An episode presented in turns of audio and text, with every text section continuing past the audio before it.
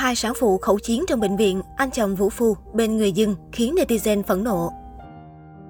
Mới đây, mạng xã hội chia sẻ một đoạn clip khẩu chiến giữa hai sản phụ gây chú ý. Theo nội dung đoạn clip, sản phụ A đang chăm con ở giường đã mắng sơi sơi sản phụ B ở giường đối diện. Lý do có lẽ là bởi chị B trước đây đã từng mắng mỏ chồng chị A, không rõ vì lý do gì. Chị B đang ngồi ở giường chưa kịp minh oan hết câu thì bất ngờ bị chồng mình giơ tay dọa tát. Hằng học với vợ xong, người chồng quay ra nói với chị A nằm giường bên. Thôi thôi, anh biết rồi, anh xin lỗi. Sau lời đe dọa từ chồng, người vợ đã im lặng ngồi ru con. Tuy nhiên, chị A ở giường đối diện vẫn tiếp tục chửi rủa, mạt sát bằng nhiều từ ngữ tục tiểu. Đoạn clip sau khi đăng tải đã nhận được nhiều ý kiến trái chiều. Mặc dù chưa rõ nguyên nhân cuộc khẩu chiến, nhưng nhiều người không đồng tình với phản ứng của cả ba nhân vật trong đoạn clip, đặc biệt là thái độ của người chồng khi động chân động tay với vợ.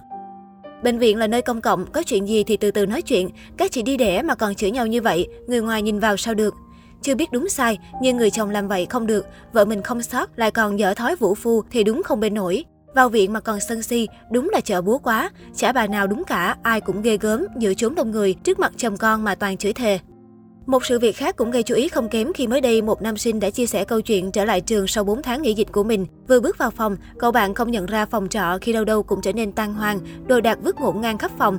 Tủ sách, giá treo quần áo đều bị đổ sập xuống sàn, dính đầy bụi bẩn. Đáng chú ý là có nhiều mảng tường màu trắng bị rơi xuống, giống như trần nhà bỗng nhiên đổ ập xuống nên mới dẫn đến tình trạng này.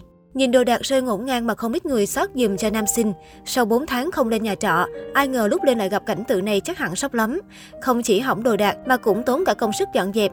Đến chính chủ cũng phải ngao ngán thốt lên, lên nhà trọ sau 4 tháng nghỉ dịch học online và phát hiện cảnh tượng kinh hoàng. Nhiều người cũng đặt câu hỏi về sự cố này. Chính chủ cũng chưa xác định chính xác nguyên nhân, nhưng có lẽ là do trần nhà rớt xuống nên mới gây ra cảnh tượng này. Dù đồ đạc có bị hư hại, song cũng có thể lạc quan rằng do nam sinh về quê nên mới tránh được cảnh xây sát người rồi. Đây cũng là điều các bạn sinh viên nên lưu ý.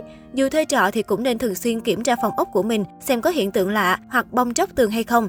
Nếu có thì hãy báo với chủ nhà sớm để có phương án giải quyết. Không chỉ bảo vệ quyền lợi thuê trọ của mình mà cũng giúp bản thân được an toàn hơn.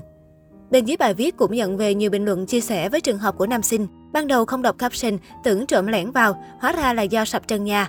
Đây cũng chính xác là căn phòng của tôi khi trần nhựa bị sập và lũ chuột rơi xuống cắn hết đồ đạc lẫn giấy tờ.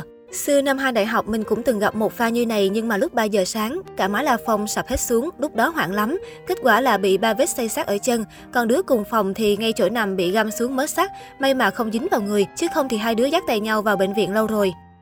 Theo dòng sự kiện hot đang diễn ra trên mạng xã hội, mới đây, một cô gái đã chia sẻ mức lương sau khi tăng của mình. Theo đó, do có năng lực nên nữ nhân viên đã được đề cập tăng lương.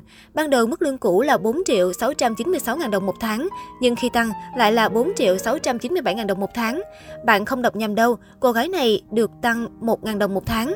Tính nhanh cả năm tăng lương thêm được 12 ngàn đồng, mua được cùng lắm hai gói bim bim, không hiểu tăng lương để làm chi nữa.